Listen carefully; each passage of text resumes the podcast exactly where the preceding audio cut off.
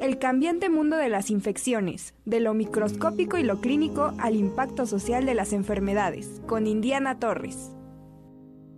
Y ya está con nosotros nuestra queridísima doctora Indiana Torres, catedrática de la Facultad de Medicina. ¿Cómo está Indiana? Buenos días. Muy buenos días, Ricardo. ¿Cómo estás tú? Espero que muy bien, igual que toda la audiencia. Todo bien, todo bien, escuchando a Nina Simón, ni más ni menos. Ni más ni menos. Maravilloso. Cuéntanos, cuéntanos, ¿qué nos traes el día de hoy, Indiana? Híjole, pues hoy quiero hablar de un síndrome que es un tanto extraño, pero como para ponerlo en contexto, lo que quisiera señalar es que, eh, bueno, esto de alguna manera lo han visto con, con el doctor Egiver, perdón, es que en la biología los ritmos circadianos, es decir, lo, que gira alrededor del día, pues nos presenta oscilaciones biológicas que se dan más o menos cada 24 horas y que eh, tienen distintos, distintos efectos. Entonces, el día de hoy yo quisiera hablar de lo que se conoce como síndrome vespertino o síndrome de Southdowning en inglés o también el síndrome del ocaso. Y eh, esto se llama así porque ocurre eh, cuando cerca del atardecer y que llega la noche, hay un nerviosismo exacerbado con síntomas de ansiedad que precisamente coinciden con el ocaso del día. En realidad no hay una definición consensuada en relación a esto y se considera un episodio adverso psicológico conductual. Em, es difícil determinar eh, en qué medida puede representar una enfermedad como tal. Eh, puede ser prodrómica de la demencia o un fenómeno incipiente de la demencia que le empeora. Lo que sí es cierto es que eh, eh, el atardecer puede afectar a cualquier persona, incluso bebés o niños, niños de corta edad, pero es mucho más eh, evidente la afectación cuando se presenta en personas de más avanzada edad. Mientras más avanzada está la vejez, esto se presenta con mayor fuerza. El cálculo es más o menos que se da en, alrededor entre el 10 y el 25% de las personas y eh, lo que incluye pues son cuadros de agitación, de confusión en estas horas de la tarde, puede producir irritabilidad. Em, la razón dada es que hay alteración de los ritmos biológicos de estos ciclos circadianos de sueño y está dado sobre todo en personas esto que tienen más, más problemas hacia, hacia la demencia. Em, la desorientación va a ocurrir eh, en, las horas de la tarde y podemos ver que hay aumento de movimientos compulsivos, repetición de frases, el, frotarse las manos, eh, emociones acentuadas, más tristeza, más frustración, eh, el sentirse peor em, con ganas de irse, de marcharse, ¿no? De, empieza a haber una deambulación creciente en las personas y bueno, ya cuando se trata de situaciones mucho más serias como en el Alzheimer, pues pueden haber alucinaciones también, ¿no? Entonces, esto, eh, lo que la OMS dijo es que eh, puede estar asociado con problemas de aislamiento social y, y oscuridad al atardecer, pero lo que es real es que se exacerbó a lo largo de, eh, la pandemia. Y eh, ha hecho que se, que se estudiara bastante más porque empezaron a presentarse más datos de incremento en la desorientación de las personas, confusiones, eh, monólogos reservados, ¿no? Hiperactividad, el comportamiento agresivo se profundizó, mayor ansiedad, apatía, depresión, dolor de cabeza, estas conductas de ambulatorios, pero sobre todo eh, el, insomnio con asociación o no de pensamientos paranoicos, con gritos. Y todo esto, pues, eh, no está absolutamente claro, repito, si se trata de una enfermedad distinta o, que, al tener estas manifestaciones estamos en una etapa inicial de la demencia o eh, realmente lo que esté pasando es que se esté empeorando.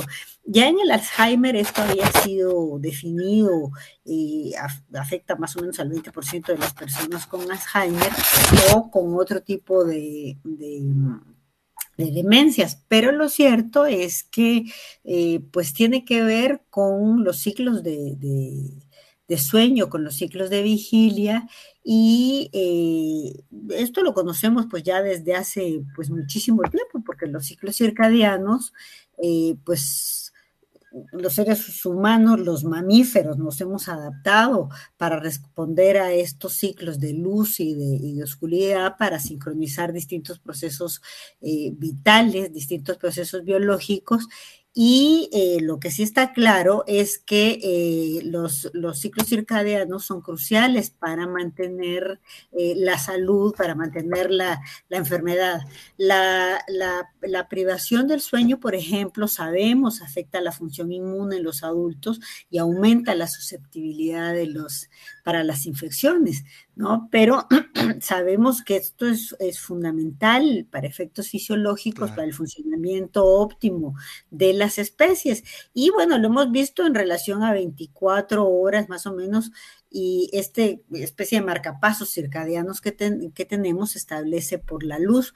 Sabemos, por ejemplo, cómo la exposición a la luz durante la noche cambia, cambia fisiológicamente y los comportamientos eh, también van cambiándose a corto plazo. Por ejemplo, si, si, tú haces un viaje al otro lado del planeta en donde el horario es distinto, vas a presentar lo que se conoce como jet lag y es la, incapacidad de poder dormir como estabas durmiendo antes, ¿verdad? Pero hay una serie de desórdenes neurológicos, de trastornos del sueño que eh, pues afectan permanentemente a las personas, sobre todo si hay una exposición crónica a la luz.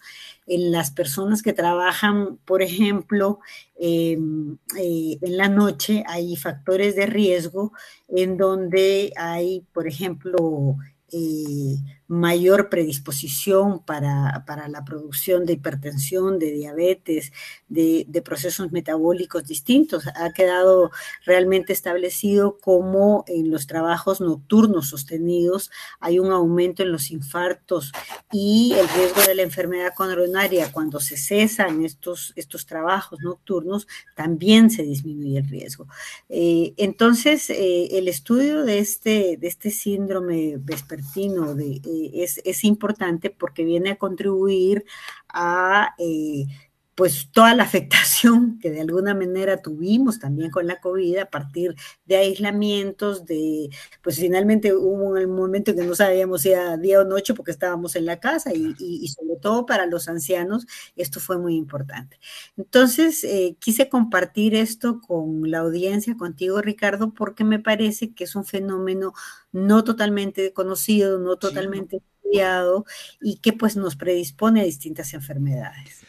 No, yo la verdad ni por aquí, ¿no? Nunca lo había yo escuchado, eh, así eh, eh, como, lo, como lo platicas el día de hoy.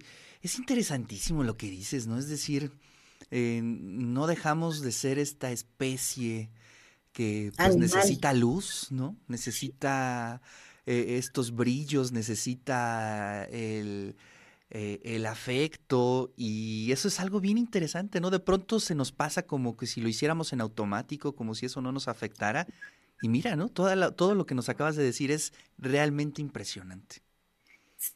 Sí, es, realmente importante porque lo cierto es que, bueno, toda esta secreción de melatonina, que es la que nos va a regular, eh, pues también tiene que ver, por ejemplo, con la movilización del intestino, ¿no? Entonces, claro.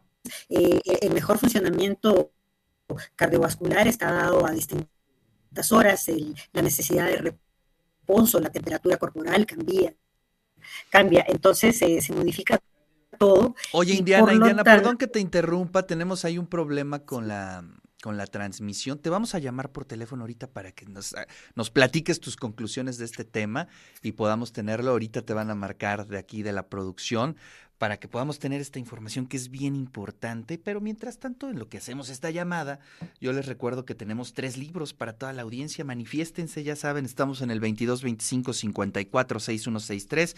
Tenemos el título eh, La confesión de Rosa Chacel de Laura Cordero, también El desamparo de la bestia de David Baizábal y Diálogos, Educación para la Esperanza de Carla Villaseñor Palma, Carlos Enrique Silva Ríos y Claudia Guzmán Zárate. Ellos son los coordinadores. Cualquiera de estos libros puede ser de usted si nos escribe al 22 25 54 6163, 22 25 54 6163, también en el Twitter en arroba Ricardo Cartas. Ya está con nosotros la doctora Indiana, ya está con nosotros Indiana, pues ahora eh, vía telefónica para terminar esta columna. Sí, pues bueno, eh, no sé hasta dónde se escuchó, pero lo importante era tener clara la necesidad de que estos ciclos que están establecidos de día y noche, pues sean seguidos con, por las personas con adquisición de hábitos que sean regulares, ¿no? El, mantener eh, las horas de vigilia para poder eh, actuar eh, más que durante la noche, en la medida de lo posible no tomar siestas eh, diurnas, disminuir la cantidad de ruido en la noche, quitarse de las pantallas y de los celulares antes de dormir, porque finalmente la luz está impactando en todo esto, eh, tener una iluminación correcta para trabajar y para dormir después con oscuridad, ¿verdad? Eh, evitar bebidas con cafeína por las tardes, intentar no tomar fármacos múltiples, porque bueno, esto también está relacionado con la, con la polifarmacia. Y pues sí, lo que tú decías hace un momentito, recordarnos que finalmente somos una especie más del reino animal que vive en función a, a todos estos ciclos de día y noche. Claro. Sí, muy importante y gracias por traerlo aquí al De eso se trata, Indiana. Te mandamos un fuerte abrazo. gracias y nos saludamos la siguiente semana. Hasta la próxima semana. Pues ahí está la voz de la doctora Indiana Torres. Interesantísimo lo que nos platicó el día de hoy sobre el síndrome vespertino.